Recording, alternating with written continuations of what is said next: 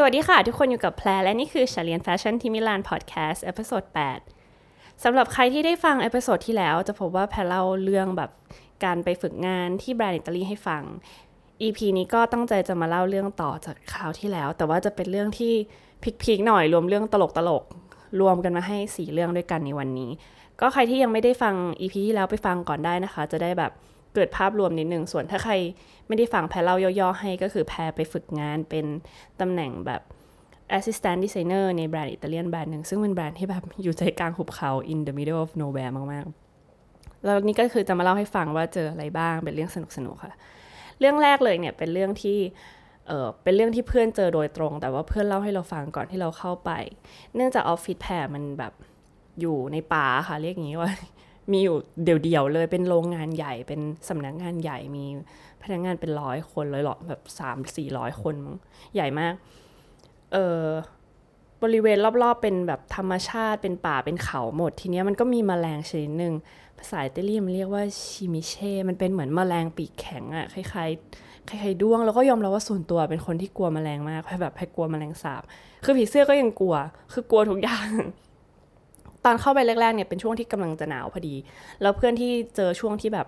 ฤดูใบไม้ร่วงอะไรเงี้ยก็ยังเจอแมลงตัวนี้เยอะอยู่ นางเล่าให้ฟังว่านางแบบทิ้งกระเป๋าไว้ในออฟฟิศแล้วก็เหมือนลืมปิดกระเป๋าให้สนิทอะไรเงี้ยผ่านมาสองสัปดาห์เพราะว่าเขาไปเออเหมือนลาพักร้อนหรืออะไรเงี้ยค่ะแล้วก็กลับมาเปิดออกมาก็คือเจอแมลงตัวเนี้ยเต็มอยู่ในกระเป๋าเลยเป็นแบบเพื่อนเพื่อนบอกนะ เพื่อนบอกว่าเป็นร้อยร้อยตัวเราฟังแล้วเขาแบบเฮ้ยบ้าไปแล้วอะไรเงี้ยแมลงมันตัวหนึ่งประมาณแบบ ขนาดเท่าหัวแม่โป้งได้ค่ะ แบบข้อแรงหัวแม่โป้งอะตัวเดียวไม่เท่าไหร่อะสิบตัวก็ไม่ไหวแล้วนะ ก็ไม่ได้เจอกับตัวเองตรงๆ จนกระทั่งทำงานไปจนถึงแบบเริ่มเข้าฤดูใบไม้ผลิแบบเดือนมีนาอะไรเงี้ยแล้วช่วงนั้นก็เริ่มมีแมลงตัวนี้แล้ว แล้วมันก็บินคือบินเข้าออฟฟิศแล้วก็นึกภาพอะนั่งทำงานกับเพื่อนอยู่ดีไซน์ดีไซน์อยู่ก็ได้ยินเสียงแบบวิววิววิวแล้วก็แบบเหมือนมันชนกับหลอดไฟเลยตกมาไปโต๊ะ กรีดคือช่วงนั้นแบบไม่ไหวอะไม่ไม่ไหวมากๆแบบต้องถามกับตัวเองว่า เรากำลังจะถึงขีดสุดของของการมาทำงานที่นี่แล้วนะเพื่อนโชคดีเพื่อนไม่ได้กลัวมแมลงฉันพอมันตกที่โต๊ะเพื่อนก็จะช่วยแบบเขี่ยออกแล้วก็ออกไปให้ วันหนึ่งเจอเออสองสามตัวก็ไม่ไหวแล้วอะช่วงนั้นคือ เออก็แพ้ก็เจอกันประมาณเดือนหนึ่งแล้วก็ออกพอดีแพ้ก็เลยไม่ต้องเจอ อะไรอย่างนี้บ่อยขนาดนั้น แต่ก็ยอมรับว่าเป็นสิ่งที่เราไม่คิดว่าเราจะเจอไหม ตอนที่มาทำงานที่นี่ นี่ก็นี่ก็เรื่องหนึ่งละอีกเรื่องหนึ่งที่อยากเล่าให้ฟัง เพราะว่าเป็นเป็นเรื่องที่ไม่ไม่คิดว่า เออเนาะมันก็มีผลกับงานดีไซน์ถือว่าไม่ไม่คิดว่าจะได้มีโอกาสมาทำงานแบบนี้ก็คือ ก่อนเข้าไปเนี่ยเขาให้เราไปตรวจตาบอดสี แล้วก็ส่งผลไปให้เขาด้วยเราก็คิดเลยนะตอนนั้นว่าโอ้โหมันต้องละเอียดขนาดนั้นเลยหรออะไรเงี้ยทำไมแค่เราบอกว่าเราไม่ได้ตาบอดสีไม่ได้หรออะไร เออก็ก็ทำฝึกงานทุกอย่างปกติไปจนกระทั่งถึงช่วงที่เขาทำคอลเลกชันใหม่ ในเวลาเราทำคอลเลกชันใหม่ในตามแบรนด์เนี่ยค่ะ เขาจะมีเหมือนชาร์ตสีเป็นแบบสวอชสีตัวอย่างสีที่จะใช้ในคอลเลกชันนั้น เพื่อที่ว่าแผนกอื่นๆ แผนกเอ่อ menswear แผนก children's wear แผนก swimwear อะไรเงี้ยหรือว่า women's wear จะได้ออกแบบคอลเลกชันไปในทางเดียวกัน คือมีสีที่ไปในทางเดียวกัน ชาร์ตหนึ่งเนี่ยปกติก็จะมีประมาณ 30 สี แต่ทีเนี้ยด้วยความที่เออแบรนด์ที่ไปทำอยู่เนี่ยเขาทำเป็นเหมือนพวกเสื้อถักอะค่ะ เป็น knitwear เยอะ แล้วเขาก็จะด้ายคือเหมือนเวลามันเป็นลายแต่ละลายเนี่ย ก็คือด้ายแต่ละด้ายเนี่ยมันมีสีของมันอยู่แล้ว แล้วก็เหมือนถักทอมาเป็นลายต่างๆ ฉะนั้นชาร์ตสีของแบรนด์แพรก็เลยเป็นได้สีนั้นๆเลย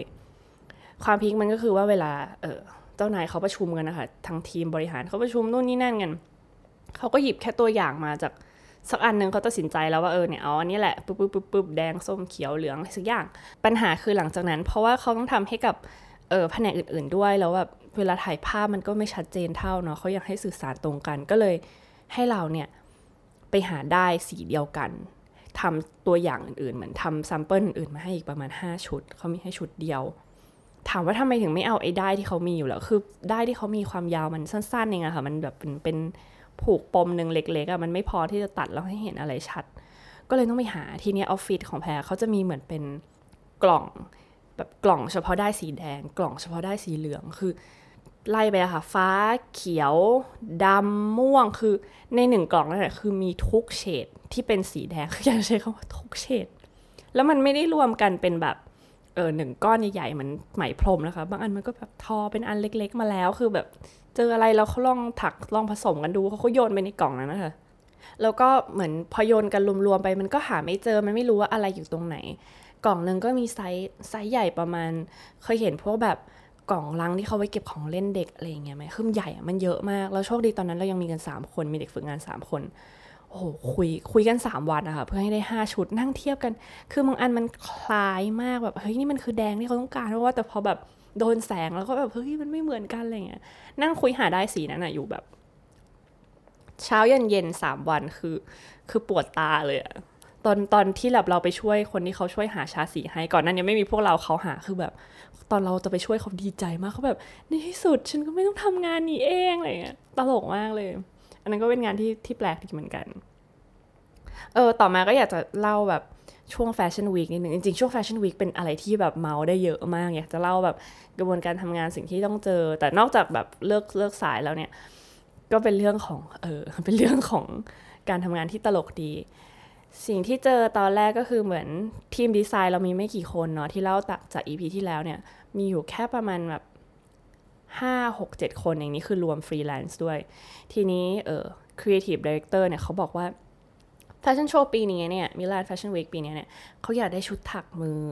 แต่นั่นคือแบบอีกสอง week อะอีกอีกแค่สองอาทิตย์ก็จะถึงโชว์แล้ว เขาบอกว่าเขาอยากได้ชุดถักมือประมาณเจ็ดตัว แล้วคนนี้ถักได้ในออฟฟิศอะมีจริงๆคือประมาณแบบคนสองคน คือมีคนหนึ่งที่เขาแบบเก่งเรื่องถักไปเลย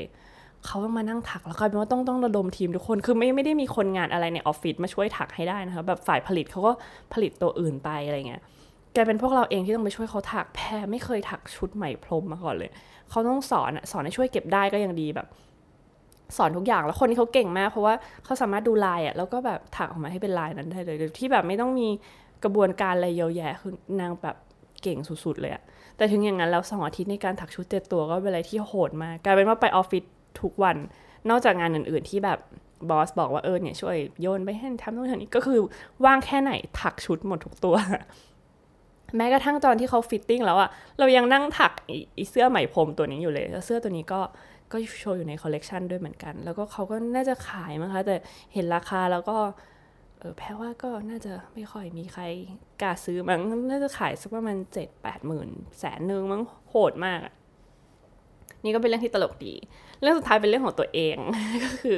อยากจะเป็นข้อคิดให้น้องๆทุกคนด้วยก่อนที่จะไปทำงานก็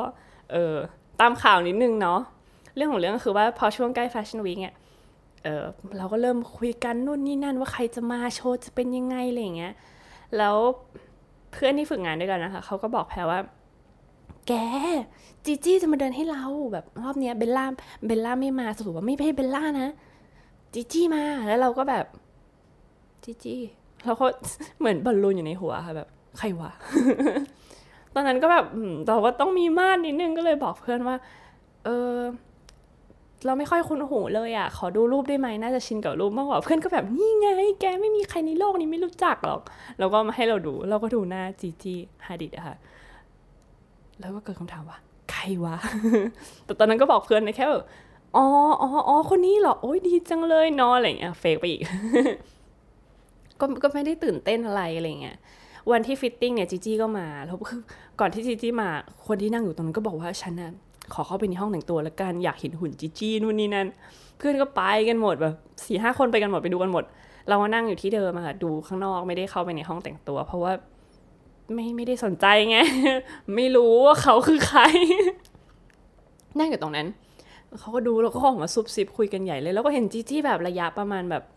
สี่เมตรอะไรเงี้ยน้องลองชุดนู่นนี่นั่น กลับบ้านคุยกับน้องแบบน้องสาวอะค่ะแพมรู้จักจีจี้ฮาดิดปะแพมแบบเจ๊เจอหรอแบบเฮ้ยอะไรเงี้ยดีจังนู่นนี่นั่น แล้วก็เออไม่ได้สนใจอะไร fashion week จบปุ๊บแบบเริ่มว่างแล้วไงไปดูแบบบิลบอร์ดร้านค้าในมิลานแบบอ้าวนี่นี่จีจี้ก็ถ่าย ad นี่อ้าวนั่นก็จีจี้นี่อ้าวนู้นก็จีอ้าวเชี่ยจีจี้ดังนี่วะหลังจากนั้นก็เลยเหมือนเป็นเรื่องตลกที่ไปเล่าให้ใครฟังก็ดูตลกดีว่าเออเธอไม่รู้จักเขาได้ยังไงเนาะ ทุกวันนี้อาจจะแบบไม่มีอะไรซ้ำซากแล้ว เราก็ติดตามข่าวแล้วเลยไม่ค่อยเจออะไรแบบนี้แล้วนะคะนี่ก็ใครจะไปทำงานวงการไหนก็รู้จักไว้สักนิดก็ยังดีจะได้อินไปกับเขาจะได้แบบสนุกไปด้วยเนาะก็วันนี้เอาสั้นๆประมาณสิบนาทีนี้แล้วกันค่ะ แพรก็ยอมรับว่าวันนี้ก็ยังแอบเจ็บคออยู่นิดหน่อยแต่อยากจะมานั่งเมาให้ทุกคนฟังไงก็ขอบคุณที่ติดตามเฉลียนแฟชั่นที่มิลานพอดแคสต์แล้วเราเจอกันใหม่ใน EP หน้า ขอบคุณมากค่ะ สวัสดีค่ะ